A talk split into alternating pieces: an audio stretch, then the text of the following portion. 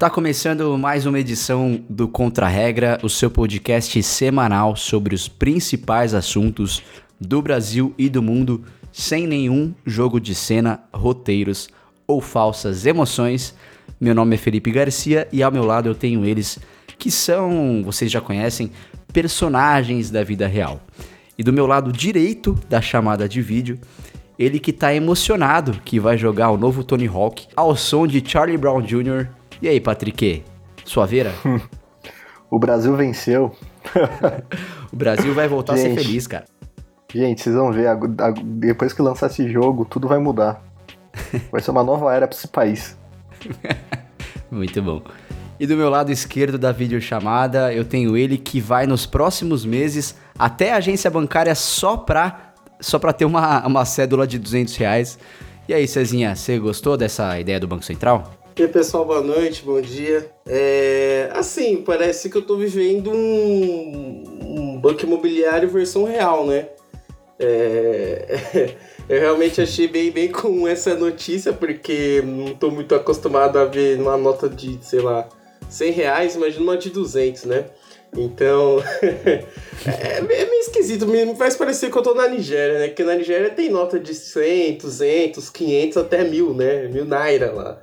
Agora tem que vai ser bem, bem esquisito. Né? Mas assim, vai facilitar para carregar propina. propina é né? bom para transportar, né? Não, para transportar, exatamente. Então, se o cara quer dar mil reais, vai levar 10 notas de 100, vai levar 5 notinhas de 200 e já tá bom. E lembretes rápidos aqui. Lembrando que você pode mandar sua crítica, elogios ou sugestões para o Contra-Regra através do nosso Instagram, arroba contraregrapod. E agora nós estamos no Twitter também, olha lá também neste mesmo arroba. E vocês também podem mandar um e-mail à moda antiga no contraregrapod.gmail.com e os comentários nós leremos aqui no ar, beleza? E pessoal, hoje é o seguinte, nós vamos falar sobre a polêmica da semana, que algum dia a gente espera que deixe de ser uma polêmica, né? Que é sobre o caso do Tami Miranda, filho da Gretchen, que no fim de 2014 assumiu sua identidade de gênero, se reconhecendo então como um homem transexual. E aí o que rolou foi o seguinte: no início dessa semana, ou seja, no dia 27 de julho, o nome do ator Tami Miranda e da Natura começaram a aparecer ali entre os assuntos mais comentados no Twitter, com um motivo muito simples. A empresa ela tinha escolhido o influenciador como uma das personalidades da campanha de Dia dos Pais. E a proposta da campanha, segundo a Natura, é enfatizar a paternidade afetiva, é, ativa, na verdade, mergulhando na desafiadora rotina que todos estão vivendo durante a quarentena, mostrando como esse intenso convívio pode fortalecer a relação entre pais e filhos. Inclusive, o slogan da campanha, que eu achei muito bom, é Emocione com a sua presença e presença nesse sentido, é, né, trazendo ali o, o símbolo da paternidade. Além do comercial, que já vem sendo exibido na TV, a Natura ela escolheu alguns nomes para participarem de algumas ações digitais ali em torno da data comemorativa. E um dos nomes é do Tami, né? Um homem transgênero que foi pai no início desse ano. Ou seja, Tami não está no comercial. Já partimos desse, desse pressuposto aí. E essa notícia, ela começou a incomodar algumas personalidades ultraconservadoras, como o pastor Silas Malafaia, que postou no seu Twitter, aspas, vamos boicotar a Natura. Colocar uma mulher para fazer o papel de homem no Dia dos Pais, uma afronta aos valores cristãos, fecha aspas. E quem se incomodou também foi o deputado federal, federal Eduardo Bolsonaro, que postou no seu Twitter, abre aspas, mulher como garoto propaganda do Dia dos Pais, depois homem para o Dia das Mães. E quem falar o contrário já sabe, né? É gado, é pessoa raivosa, discurso de ódio e fake news. Assim vão te calando e empurrando goela abaixo uma conduta totalmente atípica para padrões brasileiros. Fecha aspas. E senhores, é, nós vamos passar aqui por vários pontos de discussão nesse episódio e eu já aproveito aqui para me desculpar por a gente não ter convidado uh, uma pessoa trans para participar do papo. Mas realmente a gente fechou a, a pauta super de última hora, enfim, e acabou passando. Mas já começando a nossa discussão aqui, Patrick, dá para falar que como estratégia de comunicação, é, a escolha da Natura de anunciar o Tami como um dos influenciadores é acertada? Bom, é... obviamente toda opinião que eu vou dar aqui é como profissional de comunicação, que assim como o FI acaba sendo a minha, a minha formação, e não necessariamente com a pessoa no lugar de fala que eu deveria estar, porque acaba não sendo o caso. Mas olhando por uma é, por um olhar, por uma ótica de comunicação, sim. É, eu vi muita gente comentando, falando ah, mas a Natura só tá comunicando com. só tá abraçando esse movimento para participar da, é, da conversa da galera da lacrosfera, como essa galera adora denominar marcas, pessoas, movimentos que estão brigando por ou movimentando alguma bandeira. E não, gente, não é assim. A Natura, ela já tem esse posicionamento já faz um certo tempo, já é um um movimento que a, que a marca já abraça, já, já vem comunicando um, com, uma, com uma certa recorrência. Então, sim, é uma coisa que faz total sentido. E era a estratégia de campanha, ser uma campanha o mais inclusiva possível e muito disruptiva, de certa forma, porque é, tudo bem que é, nos últimos anos acabou sendo um pouco mais recorrente esse tipo de comunicação. A gente tem a Boticário, por exemplo, com todos os tipos de datas sazonais fazendo é, comerciais com públicos, é, com casais homossexuais, é, e acaba sendo mais inclusivo possível.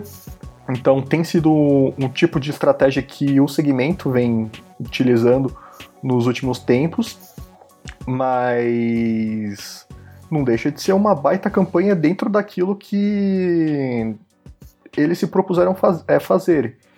E falando de gosto pessoal, no meu gosto, a comunicação em si ficou muito bonita, ficou muito legal o jeito que se propuseram a planejar a campanha, com quem falar e tudo mais. Em estratégia de comunicação, não há nada que eu possa falar que não seja efetivo. Sim. E tem uma questão aqui para complementar, Paty, que é a seguinte: que muito se fala sobre o, o posicionamento gafanhoto, né? Que é uhum. que são aquelas, aquelas marcas que ficam em cima do muro, que tem um certo medo de, na hora de, de se posicionar, de fazer uma campanha, uma ação, etc.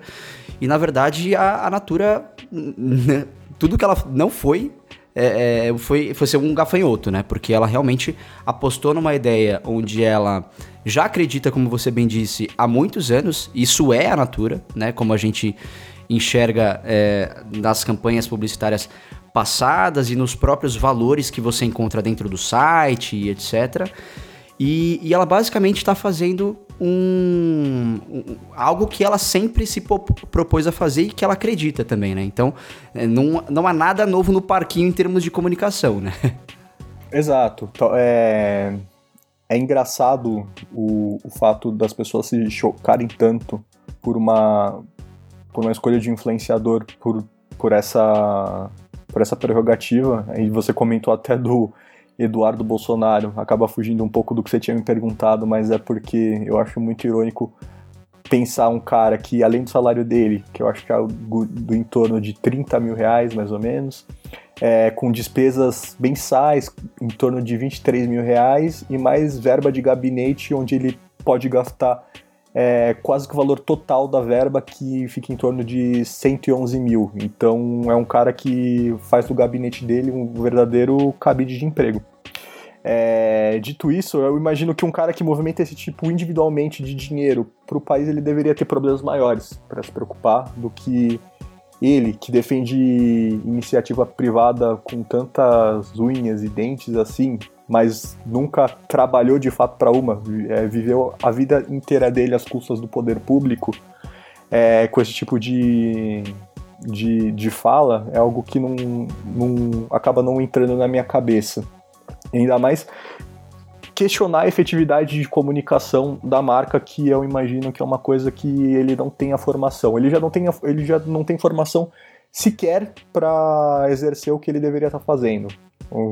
Então, e muito menos para discutir sobre estratégia de campanha. A Natura acaba exercendo aqui para os curiosos é o, o famoso walk the talk, né? Não sei se vocês já ouviram falar, mas é basicamente ela agir conforme ela própria acredita. Então, é exatamente isso que a gente focou desde o início, de que a Natura, ela só está fazendo, ela só está comunicando nesse caso, como ela historicamente sempre acreditou. Então, se as pessoas estão incomodadas agora é, com, com a Natura por conta dessa ação de Dia dos Pais, é, eu acho que elas deveriam se atentar um pouco também para o que a, a marca tem, tem posicionado, né? Ou seja, não é o momento em si, mas é a história da marca como, é, enfim, como escolhas de comunicação, como escolhas de, de, de filosofia, que, enfim, agora não tem nenhuma novidade, é só um personagem que me parece é o personagem que mais incomoda, né? Porque até agora não incomodou, né? É, exato. É, é estranho a gente ter que estar tá discutindo isso por uma. Eu considero uma coisa tão trivial isso de a gente tá debatendo se faz sentido ou não uma escolha de um influenciador de uma marca. É, é algo tão. Eu acho muito legal é, a escolha é, dele como influenciador e tudo mais por toda a representatividade, a gente está levando isso por uma discussão é, como se fosse algo de uma magnitude muito maior. A gente está com um vírus que está matando 80 mil pessoas por dia em vigência aqui no país. Então, a partir do momento que a gente abre uma discussão para problematizar essa escolha, cara, é, é bizarro. É, é algo que não faz o, o menor sentido daquilo que eu tenho de concepção é, de necessidade de problemas. Sim. E enquanto isso, né, o Brasil ele é um país de 11 milhões de mulheres que são mães solo e de 4 milhões de órfãos. E a gente tem esse título infeliz do país que mais mata travestis e transexuais no mundo.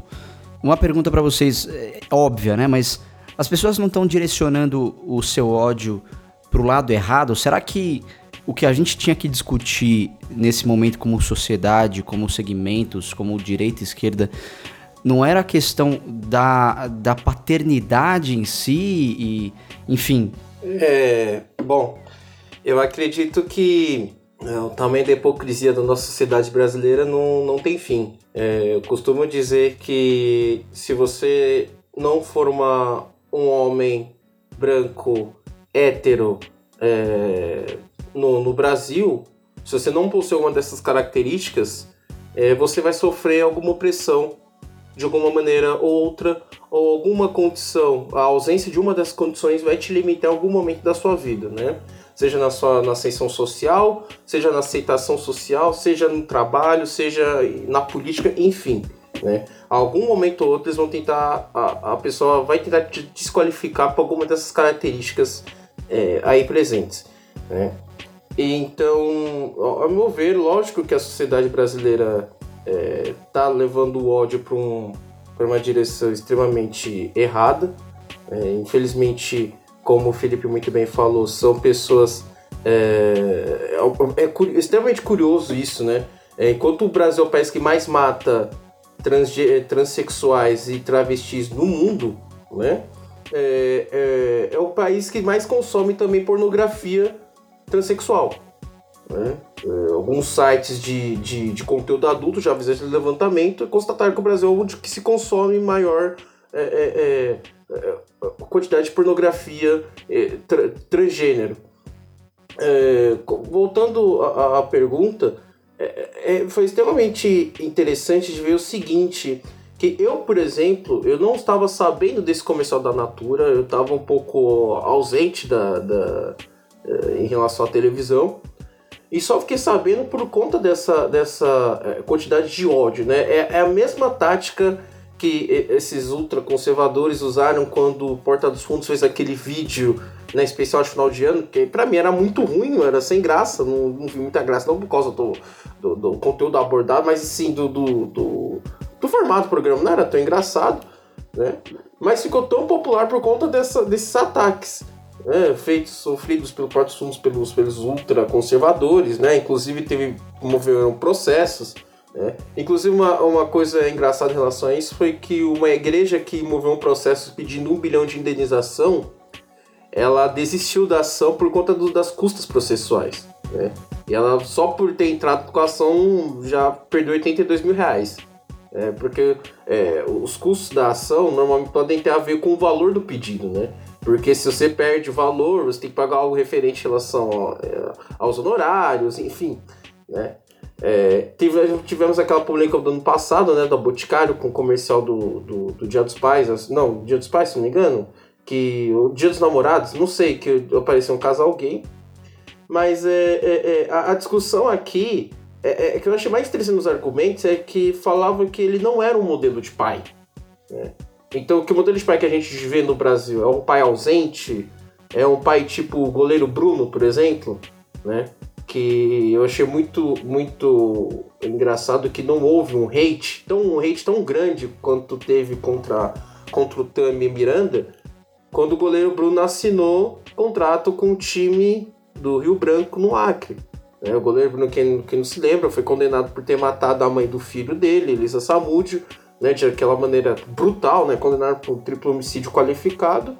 E até hoje, mesmo com aquele crime nas costas, é lógico que eu defendo que ele não. Enfim, que ele, ele tem que se encontrar, encontrar outra profissão, né? É, começar tem que ter uma reinserção social, mas sem esse glamour todo, né? Exatamente, sem ser voltado ao futebol, porque para mim é, o poder social que o futebol tem na, na, na sociedade brasileira é imenso é imenso. Pessoas seguem o que os ídolos fazem, enfim. Futebol é, tra e... transforma qualquer um em ídolo. Exatamente, qualquer um ídolo. É, futebol acho que pode ser até um tema posteriormente, como o futebol ele é tão. É, é um, um, uma representação da sociedade, né? Nós tivemos mais recentemente o caso do Dudu, que agrediu a mulher, foi acusado de agredir a mulher, não é a primeira vez. Né? E qualquer, é, qualquer menção que você fizesse ao caso dele, já aparecia pessoas dizendo que não, não fez nada, não sei isso que aquilo. Tem gente que você fala do Bruno e mesmo assim as pessoas ignoram o fato simplesmente do que ele fez, achando que ele tem que ter o direito dele de viver, tal, o direito de voltar a jogar futebol, tal. Mas é, eu me surpreendi com o incômodo que teve em relação ao fato do, do Tami Miranda simplesmente fazer o um comercial certo? Assim, é, aí começou tudo aquilo, né? Vamos é, boicotar a marca, vamos não sei o que, como se realmente tivesse algum efeito. Né? Boticário fez um comercial com, com, com um casal gay e não fechou as portas. Inclusive teve aumento nas vendas. Quando você vai atacando um, um, algo que você não gosta, a probabilidade daquilo se virar contra você é maior ainda. Sim. E, e cara, o, o, mais revoltante, assim, é que assim, a gente também tem que. Aqui é jornalismo verdade, digamos assim, né? Então, a gente tem que trazer o, os dois lados da moeda, que são o seguinte, a gente também teve um apoio muito grande nas redes em relação à, à Natura, em relação ao, Tami, né? Então, você teve as hashtags ali que foram para os trending topics, que foram as hashtags Natura não e a hashtag Natura sim. Ambas fizeram é, muito sucesso, foram para as redes e fizeram bastante barulho. Mas o que mais causa espanto quando você coloca a hashtag ali Natura não no Twitter é, é a defesa dessa galera é, para, enfim, para rechaçar a ideia da Natura. Né? Então você encontra muito, assim, muita, muitas coisas relacionadas, por exemplo, é, a pessoas que defendem o fato do Tami ser uma mulher, ainda hoje, mesmo com a cirurgia, ou seja, é uma falta de entendimento e uma ignorância tamanha de deles entenderem que, porra, é, a pessoa passou por um processo é, é, de terapia intensiva para ela entender se de fato era aquilo mesmo. Não é fácil, a gente sabe que não é fácil você fazer uma, uma cirurgia de gênero é, no Brasil, que não é do dia para noite que isso acontece, existe todo um acompanhamento psicológico. Então, é, parece que as pessoas. Não cai a ficha dessas pessoas que o Tami não é mais a Tami. Né? E que, cara, e eu acho que isso esbarra muito também na questão, por exemplo, da masculinidade, masculinidade frágil, né? Porque o, o que eu vi de pessoas ali na hashtag Natura Não foram muitas histórias de muitos homens, é, que sejam bombeiros, policiais militares, etc., é, falando assim: olha, essa, pessoa, esse homem aqui tem uma história incrível. Por que, que você não traz ele para a campanha ao invés de trazer a Tami? Ou seja, é de uma ignorância sem tamanho, né? É, e você comentou, Fê, eu acho engraçado é, que é uma estratégia muito burra esse hate no, em rede social, porque olha a dimensão que isso tá causando. A gente só tá falando disso aqui e defendendo isso porque de alguma forma, um grupo de pessoas das quais a gente abomina criou um movimento de ódio que não faz o menor sentido. E olha a publicidade espontânea que isso está gerando para a Natura. É, olha a quantidade de influenciador que está se propondo a trabalhar de graça para por ser um movimento que acredita. A gente teve o Felipe Neto se prontificando é, para a empresa que ele não, eu trabalho é, que eles ele faria ele faria tranquilamente inserções da, da campanha no canal dele e tudo mais. A gente está falando hoje. Um dos do, maiores canais do Brasil, né? Do principal influenciador do Brasil. Exato, o cara que está mais em ascensão. E o César tinha falado também antes. É que eu acho isso muito irônico, sério. É, de movimentos conservadores e tudo mais. E movimentos esses que, há, sei lá, um, um dois meses atrás, estavam em Brasília é, reclamando. Reclamando não, né? É, acho que transcende isso estavam protestando por liberdade de expressão, por, por um falso, uma falsa liberdade de expressão no caso, que pelo, pelo direito de destilar o ódio na internet, digamos assim, é, que são os ditos presentes do Brasil. E então, basicamente, o problema não é a liberdade de expressão, é poder é, ter a liberdade de destilar o ódio aquilo que ele acredita e o que for contra ele, silenciar, boicotar, censurar, porque de certa forma eu, eu vejo isso até como uma, uma censura.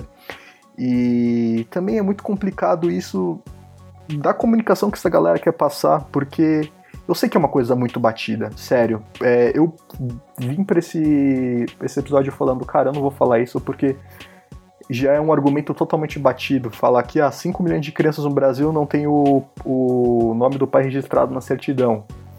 É, um, é uma coisa batida, mas é real não tem como, como ignorar isso. E então o que a gente pode analisar disso tudo? O que, que é ser um pai? O que é ser um bom pai? É ser uma figura masculina dentro da família? Olha, eu acho que o Tami preenche esse papel. É, sustentar a casa também, trazer dinheiro para poder é, sustentar o seu filho de fato. Também acredito que o Tami preenche esse papel. Que já é essa uma visão antiga da paternidade, né? Porque as, afinal as mulheres já estão cada vez mais tendo um papel mais influente, inclusive nas economias da casa, né? Exato, exato. E tipo, também a questão de dar amor ao filho. Olha, eu não tô na vida inserida do, do casal, mas pelo que se demonstra, também o Tami tá preenchendo isso. Então só me faz crer o quê? Que ser pai é ter um pinto? Desculpa a palavra e o termo, mas Sim. falar de uma maneira tão simplória, mas é ridículo isso. Eu queria que essas, essas pessoas repetissem isso em voz alta para se sentir tão constrangidas como eu tô, eu tô me sentindo falando isso, porque eu tô reproduzindo um pensamento que eu acho que essas pessoas têm, e eu me senti constrangido de achar que seria simplesmente isso. Então é é uma coisa que não tem explicação hoje, não cabe mais no, no nosso modelo de sociedade. Sim. E só lembrando que é, essa citação que você fez no início do seu raciocínio, Patrick, é o famoso efeito Streisand, né? Que é tipo uhum. quando, quando você tem a, a, tentativa de ocultar ou censurar é, algum tipo de ideia, de informação, só que isso se volta contra o censor, porque isso toma uma repercussão tão grande que na verdade muita gente começa a opinar, muita gente começa a defender. Então, só a título de informação aqui. É, fato, é, é um fato assim é interessante. O, o Patrick disse que é um argumento batido, mas é, é, é, tá repetindo o que é a realidade de fato no Brasil. Né? Exato. É, a realidade de, de pais, é, de muitas mães, é, se você começa a advogar ou já ou envolvendo direito de família, cara, você vê isso a rodo. Vários casos de, de, de pessoas. É, é, porque um dos argumentos que muitos homens utilizam nas redes sociais, e que eu acho obviamente extremamente canalha, por exemplo, quando se trata de paternidade, é quando ele termina o relacionamento com a ex-companheira e tem um fruto desse, um fruto desse relacionamento que é o filho, a filha, né? E ele sai na rede social dizendo que talvez a mulher use o, o, o, o, o dinheiro da pensão alimentícia para poder, é, como é que é o nome? Aproveitar a vida, sabe? É, gastar com outras coisas. Sendo que, assim, o, o, os valores que normalmente, muitas das vezes, são, são gastos, às vezes são, é 30% do salário mínimo. Quanto que é o salário mínimo no Brasil? Mil reais? 30% daria quantos? 320 reais? 400 no máximo? Que, que dá pra, Se você vê os custos, se você entra numa loja de bebê, ou produtos para bebê, cara, as coisas não são baratas assim. Né? Mas é o dinheiro que você tem que usar para educação da criança, para vestimento da criança, para alimentação da criança, entende? Para a saúde dela. E, e, e, não é, assim, não cobre todas as despesas. E, o, e assim, é, é, é infelizmente, é, é, essa inverdade tão difundida de que, nossa, gasta esse dinheiro com coisas assim, é, é, é supérfluas, o que não é verdade. Né? O que não é verdade. você vê essa demonização de, de, de, de dessa, dessa, do dever do pai, se caso de separação de, de fornecer a pessoa alimentícia, em, em, que você vê vários casos de pais tentando justificar. A, a, eu lembro que eu vi um caso quando, durante meu, meu período de estágio, né? É, é, é, em que o pai queria redução da pensão alimentícia porque não se dava bem com o filho. Porque ele não gostava do filho. Ele não, ele não, não reconhecia ele como filho. O filho era dele. Era dever do pai pagar a pensão. Mas ele queria reduzir a pensão baseado nisso. Né? Sendo que o único motivo que você pode ter atualmente, é, é, acho que dois motivos que você consegue reduzir a pensão alimentícia. É, um, se você tem um uma queda nos seus rendimentos, né? Se a pessoa, pô, perdi o emprego. O fato, sim, uma coisa, perder o emprego, isso não impede você continuar pagando, da pessoa continuar pagando a pensão alimentícia. É obrigação dela, é obrigação do pai. Ou se ele tem outro filho com outra pessoa, né? E, e se, é, se ela não puder fazer redução, aquilo vai afetar o equilíbrio eh, financeiro dele e o consequente não vai poder pagar as despesas do, do, do, do filho recém-nascido. Fora isso, é bem difícil conseguir. Mas é o que você mais vê. Ah, porque eu estou pagando isso, eu quero redução no, no, no no, no, no, valor da pensão, porque muitos deles, infelizmente, baseiam-se nessa ideia de que a mãe vai gastar isso com, com coisas supérfluas. Você vê os relatos cheios nas redes sociais, você tem que ver que isso não dá nem para metade, para cobrir um terço ou metade dos gastos que se tem com a criança. Né? Um, absurdo, um festival de inverdades, né? de, de preconceitos. Né? Isso eu não vi nenhuma movimentação dos pastores de igreja, né? por exemplo, Silas Malafaia, que é um grande defensor da hidroxicloroquina. Né? Isso para isso ele tá lá defendendo. Isso ele fala abertamente, não tem problema nenhum. Essa inverdade aceita. Agora, encarar o fato de que tem pais na 5 milhões de crianças sem pai, sem nome do pai, ninguém quer falar nada. É, é absurdo. Sim. E já indo para essa realidade numérica, né? O Brasil ele tem, como vocês falaram, 5.5 milhões de crianças aproximadamente. Esse número deve ser maior porque essa pesquisa foi feita em 2013, né? Ele é o último censo escolar que foi realizado pelo Conselho Nacional de Justiça. E, e o que eu queria trazer para a discussão é o seguinte: saiu recentemente uma decisão do TJ de São Paulo, publicada na semana passada pelo site especializado Conjur, que a terceira Câmara de Direito Privado do tribunal é, decidiu que uma mulher poderia retirar o sobrenome para proteger sua personalidade.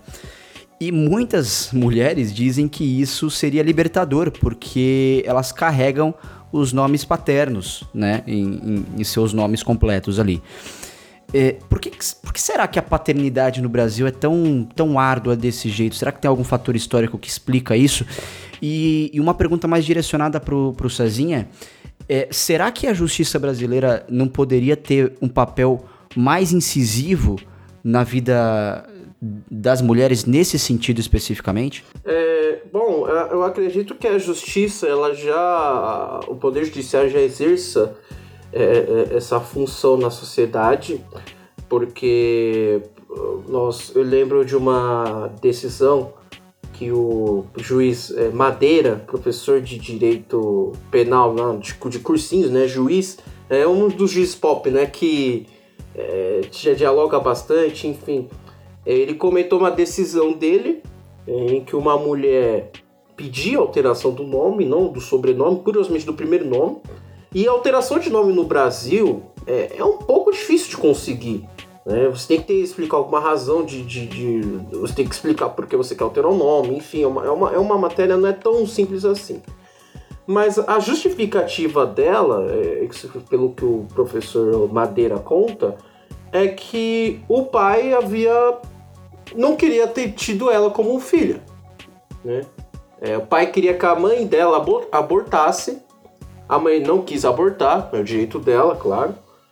E quando ele viu que ela não ia conseguir mudar, eh, não conseguia mudar a opinião dela, ele foi deu o nome, né, pra, pra, pra, pra filha.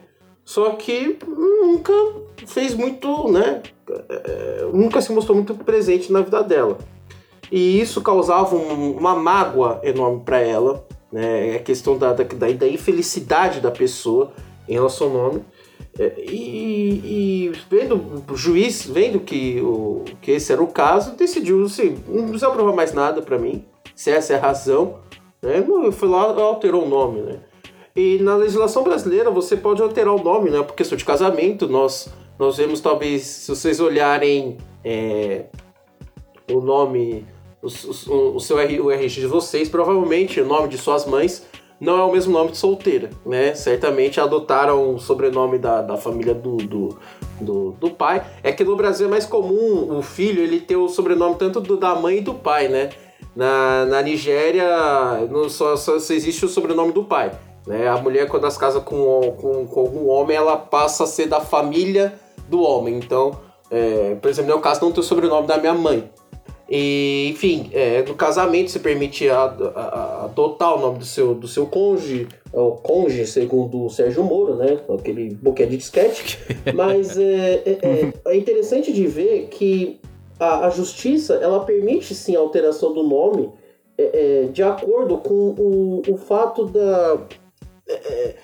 dessa mesma questão que eu, eu trouxe anteriormente, da identificação, do, do da, da vergonha, do trauma que isso carrega, certo? É, eu tô. Eu esqueci de, de, de lembrar. Eu, ah, caramba, deu branco agora, esqueci o artigo exato, mas a, a lei de registros é, é, permite essa alteração. Em caso de, de, de, de trauma, assim, de. Poxa, porque assim, imagina uma pessoa carregar pelo resto da vida, tipo, pela, de maneira obrigatória, um trauma, talvez, nome, né? através do nome. Que, que, toda vez que ela lembra, vai assinar algum documento, alguém se chama o nome dela completo é, é, pelo nome completo, tem aquele trauma por trás. A pessoa se lembra daquela relação difícil, não amistosa com o pai. É, enfim, é, não pode ser necessariamente só com o pai, né? Tem mães também que, infelizmente, tem, tem, tem esse comportamento, mas é muito mais comum que homens é, faz, tenham esse tipo de atitude.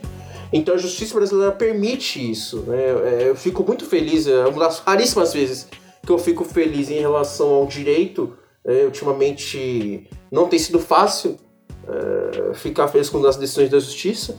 Infelizmente, nós temos uma clara diferenciação, né? Tem gente que consegue uma prisão domiciliar, mesmo foragido, e quando aplicando uma régua, e quando uma, uh, pessoas apresentam uma ação semelhante, baseada na mesma régua que o, que o, que o juiz colocou, juiz aumenta uma razão para não conceder o mesmo benefício aos outros. Estou falando do caso do Queiroz, não sei se ficaram sabendo, desculpa essa pequena digressão, é, uma, alguns movimentos é, de direitos humanos pediram a soltura de presos que têm alguma doença de risco, né, devido à Covid-19, e o juiz Noronha, né, ministro do Supremo Tribunal de Justiça, negou esse direito para mais de 700 pessoas que se encontravam nessa condição. Então são situações que eu fico extremamente triste com o direito, mas essa é uma exceção. Eu, fico, eu fiquei muito feliz ao ver o relato do, do professor Madeira e constatando na legislação que há permite-se esse tipo de alteração baseado numa questão sentimental, né? Porque é, é, é, é algo que,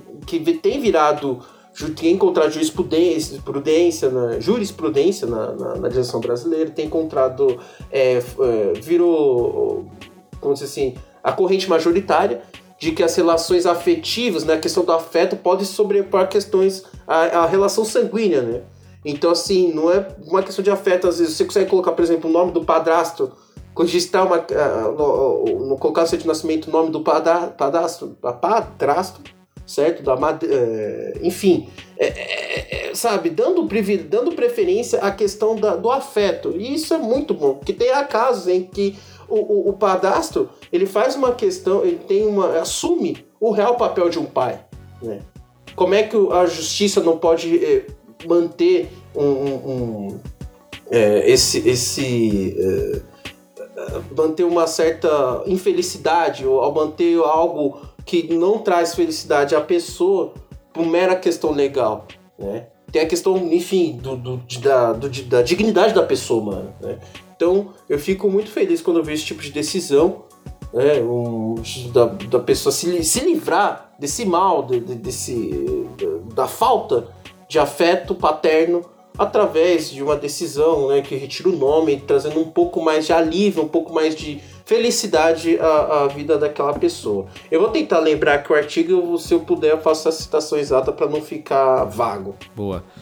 Tem mais um, um número aqui que ajuda a gente a a justificar, né, as nossas falas aqui em defesa da ação e, e do TAM em si, que é sobre a, a, nossa sociedade machista, porque não tem jeito, né? Por mais que eh, seja um tema ali eh, sobre paternidade, sobre eh, transexualidade, etc., acaba também esbarrando nessa questão do machismo também.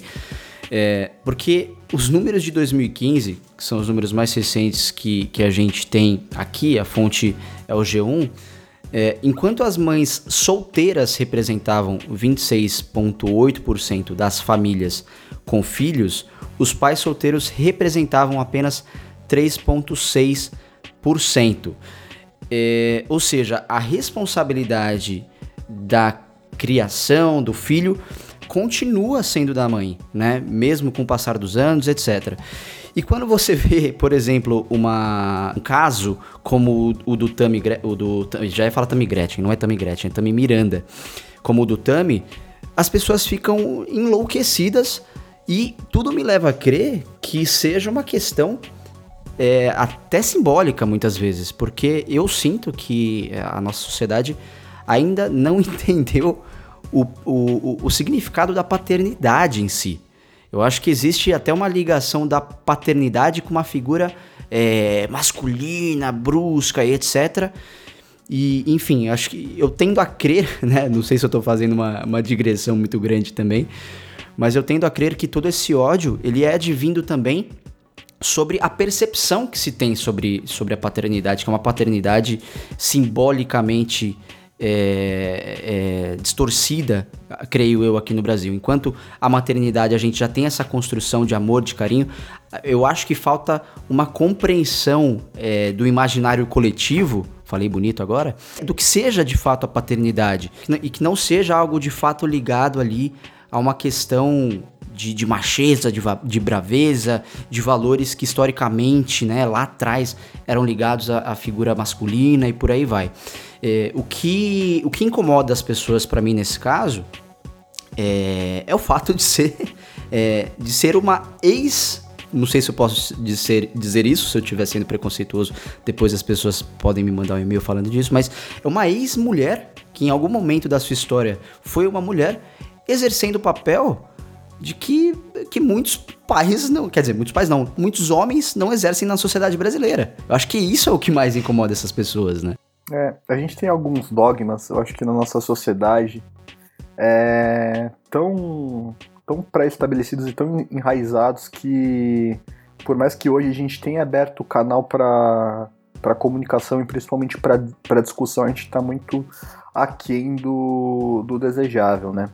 É, basicamente é engraçado. Eu tava vendo alguns conteúdos de pessoas que tinham um posicionamento contrário à Natura, no caso, em relação a essa questão, para entender a motivação de cada um. E é triste uh, o tipo de coisa que a gente acaba vendo, onde era inúmeros casos o, um, um pai, provavelmente um pai, segurando o celular, gravando um vídeo ao lado do seu filho, falando o quão sagrado é, o, é a presença masculina dentro da, da criação do filho e tudo mais, mesmo com todos os indicadores que a gente já falando é, de, da falta de paternidade e até das questões mais morais, como a gente tem essa, essa, essa, essa característica muito enraizada do, do pai naquela figura mais de braveza e tudo mais, e muito também por uma questão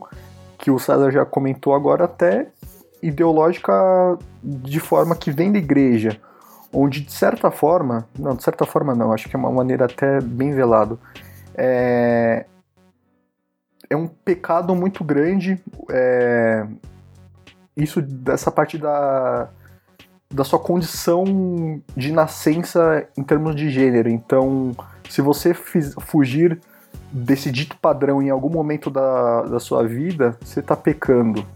E eu vejo o pecado de uma outra forma. Aliás, eu sou zero engajado religiosamente, mas se eu tenho alguma percepção do que seria ou não pecado, para mim pecado é usar um nome santo para usufruir é, de dinheiro e de influência de é, influência política, por exemplo, como a gente vê em alguns casos de alguns pastores, ou até, por exemplo, como já foi mencionado aqui, o do senhor Silas Malafaia, que de certa forma também já foi indiciado por lavagem de dinheiro. Então, sério, é esse tipo de gente que a gente está ouvindo, que o que é certo ou não, a gente está ouvindo pessoas que teriam utilizado esse tipo de prática para para crescer e a gente está questionando esse ponto do que é ou não é, dever da é, de uma marca de escolher o tipo de influenciador que ele vai querer então, e a gente está julgando pessoas por um atributos que não tem nenhuma influência na construção de caráter, de ética, de moral, de bons costumes de qualquer indivíduo. É, nada disso vai acabar com, com a raça humana, de certa forma. Muito pelo contrário, a gente é como se fosse um vírus que só vai se proliferando demasiadamente. E é uma oportunidade que a gente está tendo para refletir e vermos o, o que é importante de fato dentro da, da estrutura familiar. Se a gente vai seguir com uma cartilha que foi escrita há milhares de anos, ou se a gente vai focar de fato no, no que é dar amor pro filho. É, é, é, uma, é, uma, é uma. Eu acho que o que o Patrick abordou é, é uma questão muito importante. Eu volto a bater na tecla da questão do afeto. Né? É, é, claro que nossa concepção de família foi muito baseada naquela ideia, né? Pai, mãe, filhos, acabou. Por muito tempo foi o único tipo considerado de, de família, né? Família tradicional brasileira, entre aspas, que eu odeio esse termo. Eu acho que para mim a família tradicional brasileira são os índios, certo? Não é nessa família tradicional brasileira europeia aqui no Brasil. Mas é, é, é interessante de ver é, como, como se incomoda uma parcela da sociedade brasileira de uma, de uma maneira tão grande, assim, ao ponto de se manifestar de uma maneira tão vil, tão virulenta, sabe, encolorizada, sabe, nossa, não pode e tal. E eu tô olhando aqui até no, no Twitter agora e eu vi umas. Adivinha quem. Vocês têm ideia de quem foi veio em defesa da, da do, do Tami eh, Miranda? Assim, tipo, eu, Vai, chuta o um nome aí. Assim, alguém de direita, alguém que. É, é uma pessoa. Ela é deputada por São Paulo. Acho que deputada estadual tal. A Joyce Bolsa... Hausman? Não, Janaína Pascoal. Ah. Caramba. Janaína Pascoal, velho. Ela até tem aqui o um tweet aqui agora, né? Ela publicou isso hoje às 9h54 da manhã. É, abre aspas. Em democracias, maiorias não asfixiam minorias. Jesus Cristo nunca pregou a exclusão. Minha solidariedade a Tami Miranda e sua família, né? Fecha aspas. Então, é, resumindo aquela frase, né? Me fez lembrar daquela frase do Bolsonaro, né? Que, as, que a, a, a minoria tem que se curvar, a maioria acabou, né? E assim, os, os replies aqui, os comentários, assim, é, é, tão um choro aqui de, de, de homens héteros, dizendo que a minoria oprimida aqui foi o pai hétero. Eu fiquei tipo. É um tema que nossos ouvintes. É, se, se eu pudesse falar, antecipando um pouco o momento boca de cena, é, é, deveriam procurar saber mais sobre o tema, né? Ouvir pessoas trans que falam sobre suas experiências de vida, porque infelizmente no Brasil, a realidade de ser uma trans no Brasil é muito difícil ser uma pessoa trans, porque a expectativa de vida média de uma transexual no Brasil é de apenas 35 anos. 35 anos. Sendo que a expectativa de vida no Brasil, em média, é de 75,6 anos. O dobro. Mais do que o dobro. Tá certo? Falta de oportunidades no mercado de trabalho, porque infelizmente 90% das transexuais né, no Brasil tem que se sujeitar à prostituição. E muitas delas, ah, se você vê que muitas delas não queriam fazer aquilo. Né? Não queriam, simplesmente não queriam ter que se sujeitar a isso. Que não tá trabalhando com outras coisas. Teve um caso que me deixou muito. que eu fiquei atento para ver como é a diferença do trato entre é, pessoas trans e pessoas não trans. Foi o caso daquela Suzy, né? Que apareceu no, no Fantástico, que que foi, que foi abraçada pelo Dr. Drauzio Varela, né? E posteriormente se descobriu que ela cometeu um crime grave e as pessoas condenando, né? É, é, é, é o pessoal de extrema direita, né? Bolsonaristas condenando quem, quem apoiou, é, tá vendo? Estão defendendo aí, né? Criminosa, vagabunda tal. Mas eu volto a bater no, no mesmo exemplo de novo. O Bruno cometeu algo semelhante, né? um crime de, de, assim, de chocante. E você vê pessoas abraçando com ele, tirando foto, time contratando, né? Time apostando, eu não sei se vocês que se manjam mais disso, mas eu não sei se a intenção dos clubes ao contratar esse cara é que mesmo ter uma publicidade negativa, eles estejam no enfoque, né? Falem bem ou falem mal, mas falem de mim. Eu não sei, mas eu fico, eu fico assustado. Você vê o diferente de tratamento absurdo que é. O cara que cometeu um crime tão. É, eu me lembro que. Tão... Pode falar, Patrick, desculpa. Não, é que o que você tinha comentado, eu me lembro que quando aconteceu. que já é recorrente essa questão dele voltar a jogar futebol. E. No caso, ele foi jogar lá no. Acho que. Algum time de Minas Gerais, eu não esqueci o nome. Hum. E. A partir do momento que ele foi anunciado, todos os patrocinadores rescindiram o contrato, o contrato com o time. E aí ele teve que ser mandado embora por pressão, e não por, de fato, pelo que ele tinha cometido. Desculpa te cortar, Cezinho. Não, que isso, sem problema. É, é, é, é assim, é, é, é, aquela lógica absurda. É, você vê diferente de tratamento, assim, que as pessoas estão dispostas a dar para um homem e, e não um homem hétero, né? Enfim. E, e, e, qualquer pessoa que foge daquilo, o tratamento é completamente diferente. É completamente diferente. O que é um absurdo, né? Enfim. E se você traça uma régua, né? Vamos lá, Tami Miranda, que é transgênero nunca cometeu um crime, ator, etc., tem uma vida, beleza. E o outro homem hétero é, que esquartejou a sua. Era a sua, sua namorada, né? Na época? Era, sua, amante. Era amante. Sua amante na época. Então, é, sendo que muitas vezes, né, no, no que a gente tá vendo, o goleiro Bruno ali, no momento de. E de novo, assim, a gente não tá aqui para julgar a reinserção do preso na sociedade, que é algo que a gente falou no episódio anterior. Muito pelo contrário, a gente até apoia essa, essa esse tipo de atitude. O problema aqui são dois. Primeiro, a reinserção de um criminoso que já jogava futebol em um clube de futebol. Então é o paradoxo, né, da, da questão. E número dois, que é a glamorização desse retorno por parte de torcedores do clube, tirando foto, postando nas redes sociais, sendo que o cara foi acusado de ter esquartejado a, a, a amante. Ou seja, olha a diferença de, de, de, pesos e medidas que a gente dá só pelo fato de uma pessoa ser é, trans ou não, né? Eu recentemente eu vi que o goleiro Bruno foi pro, é, garoto propaganda de um canil. Eu, eu vi aquilo e fiquei assim, gente, não é possível, cara. Assim. Meu Deus. Eu, eu olhei e falei, não é possível. Eu, eu fiquei uns 5 minutos olhando pra matéria, tentando entender o que, que se passou na cabeça do, do dono do canil em colocar o Bruno como goleiro, como garoto propaganda. E ele não sofreu nem 10% do hate que a Tam, que, oh, desculpe, que o Tami Miranda, que o Tami Miranda tá sofrendo porque simplesmente apareceu no comercial da Natura. Né? Então fica aqui vocês verem a diferente tratamento. Eu acho que não preciso falar mais nada. É a capacidade de, de, de gestão de marketing do, dos acionistas, não acho que não é acionista, mas do dono desse canil é a mesma que a, a capacidade que o Eduardo Bolsonaro tem para justificar o, o quão efetivo é ou não uma estratégia de comunicação da Natura. E é engraçado isso também, não é engraçado, essa mania de falar que é engraçado de coisas que definitivamente não são. Trágico, né? É, é, é, curioso, digamos assim. Isso, esse fato de. A gente tá falando aqui do, do, do ocorrido do goleiro Bruno, é, dessa questão da, da importância da, da, paternidade e tudo mais.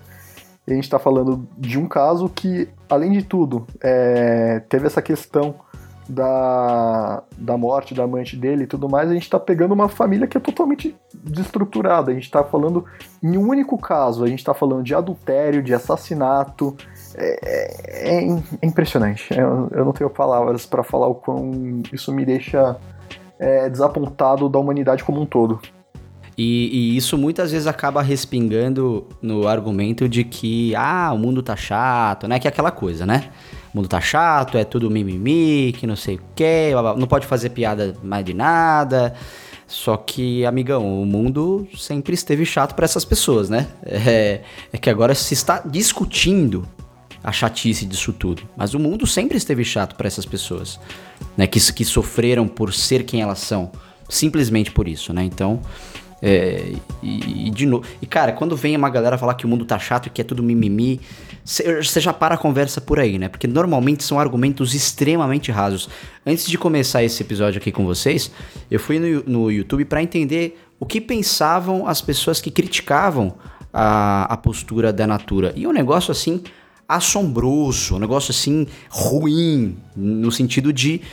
Cara, são argumentos extremamente que não fazem o menor sentido mesmo. Você vai olhar, tem, tem, pessoas ali com 7 minutos de vídeo que tentam argumentar, que estão tentando argumentar o porquê que a escolha da Natura é uma escolha errada, sendo que, é, enfim, aí tem os argumentos deles. Vale a pena assistir só pra você dar umas boas risadas e se emputecer ao mesmo tempo. Dar risada ou chorar. Ou chorar, ou os dois. E é, e é engraçado isso que você falou, Fê, do mimimi, porque eu vejo até como paradoxal para esse exemplo.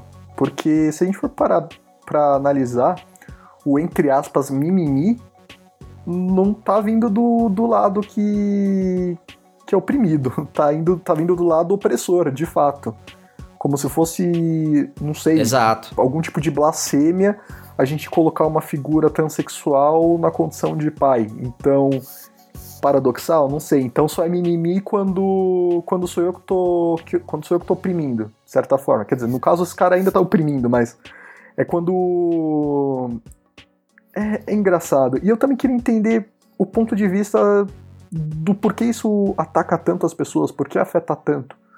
É, me dá a impressão de que, que a sociedade está coagindo essa pessoa a gostar de pessoas do, do, mesmo sexo, do mesmo sexo. E quando eu tô falando gostar é no sentido. gostar no sentido carnal. É. Por quê? Sim, sim. É, tem, tem, tem alguns argumentos, tem alguns argumentos, porque assim, é, muito se fala também, as pessoas que. É, no caso, defenderiam a, a, o, o Tami nesse caso, algumas delas falariam que ah, é por, o, o cara tá lá criticando porque no fundinho ali ele é gay.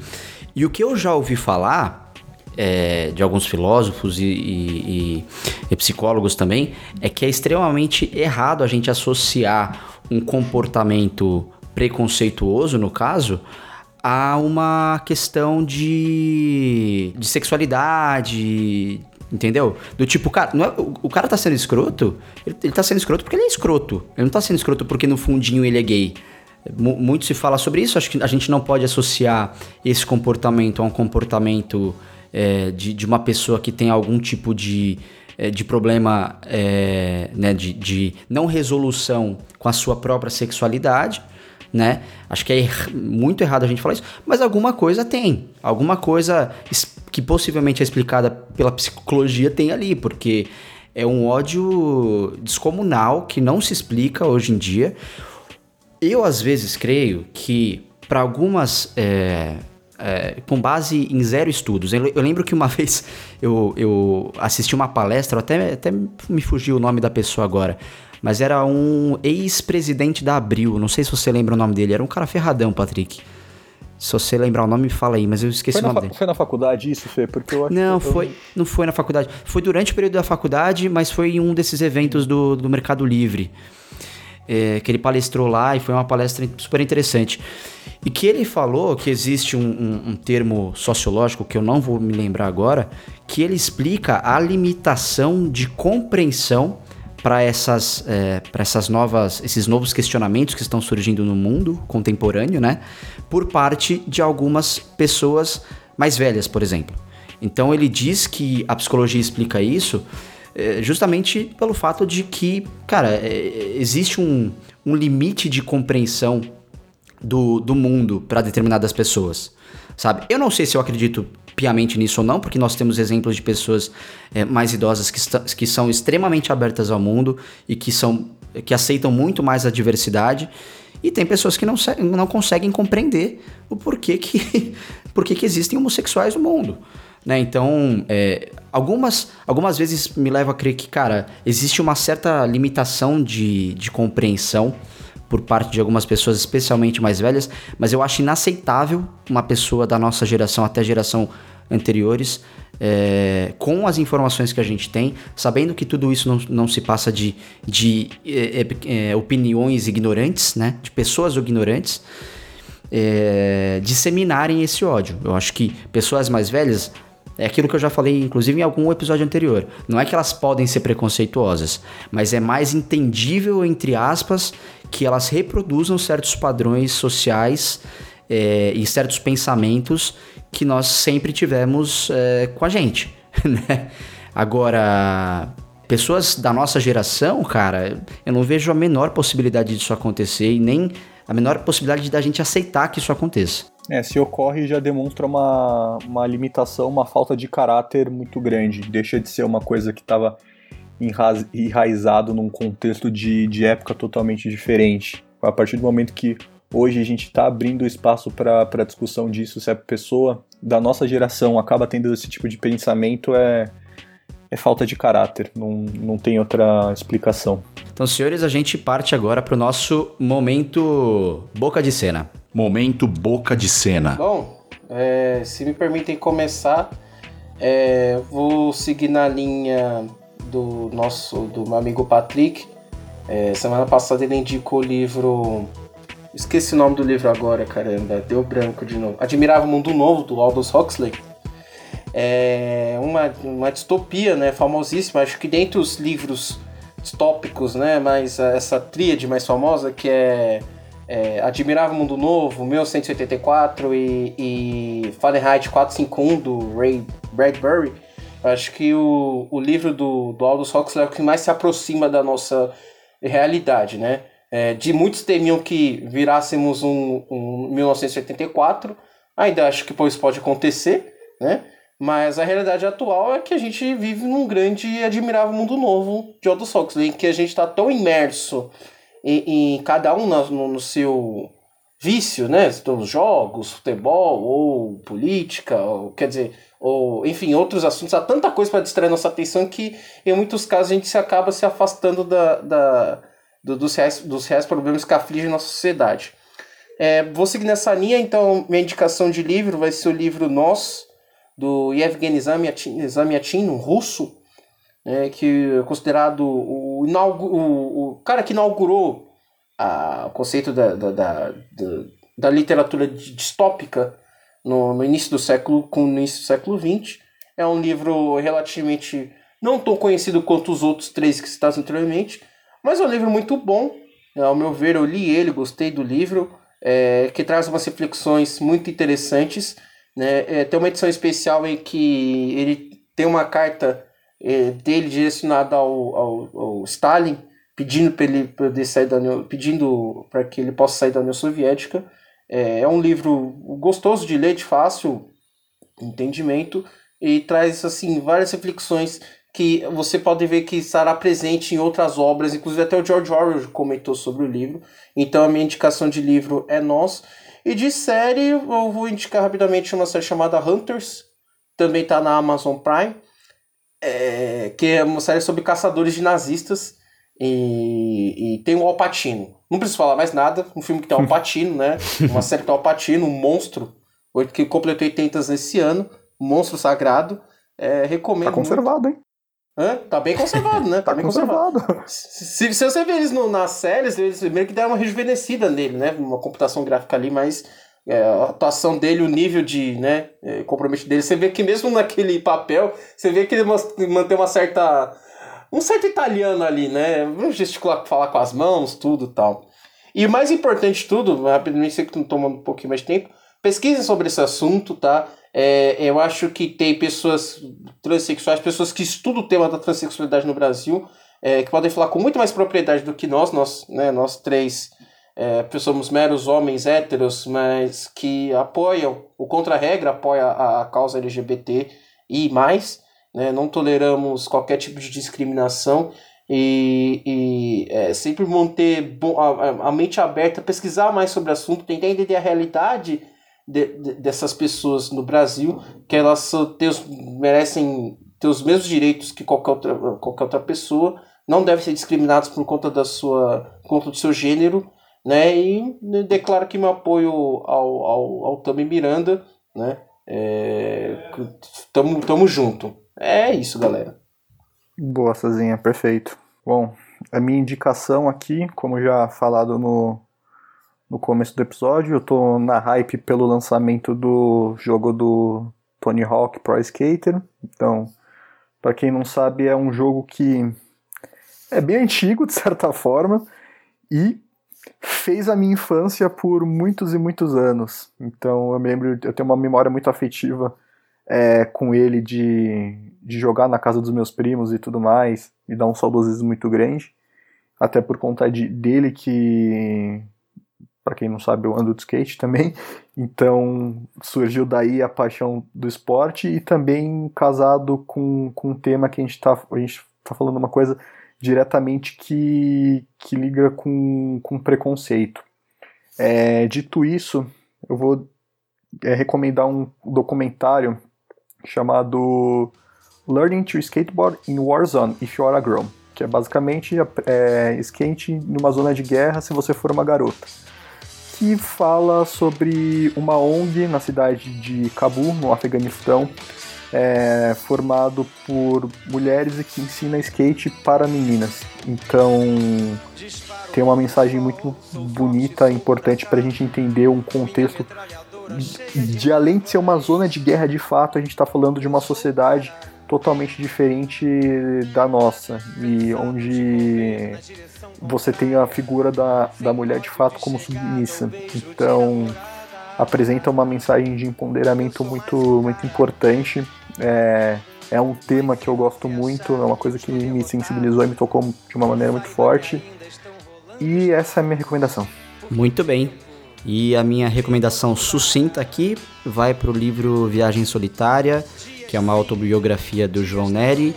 É, ele foi o primeiro homem transexual a realizar a transição de gênero no Brasil, que, olha a curiosidade, que inclusive aconteceu durante o período da ditadura militar. E é isso, pessoal. Muito obrigado pelo papo. A gente se desculpa novamente de não ter nenhum representante da comunidade aqui. E, de novo, leiam, escutem pessoas é, da comunidade que são transexuais, porque vocês vão entender mu com muito mais propriedade o que é ser um transexual. Nunca vão entender, obviamente, mas vão entender muito mais dessa, dessa realidade ao invés de escutar pessoas que não sabem nada do que estão falando, tá bom? Obrigado, senhores. Até semana que vem. Tamo junto. Tchau, tchau, galera. Tchau, tchau. Obrigado. Eu não tenho data para comemorar.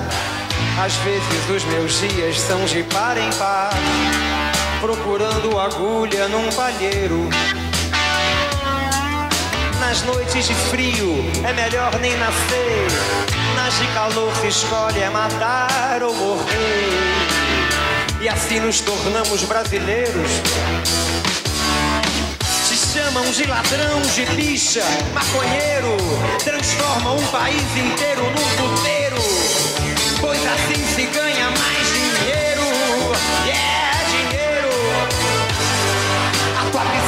piscina tá cheia de ratos. Tuas ideias não correspondem aos fatos. É, o tempo não para. Eu vejo o futuro repetir o passado. Eu vejo um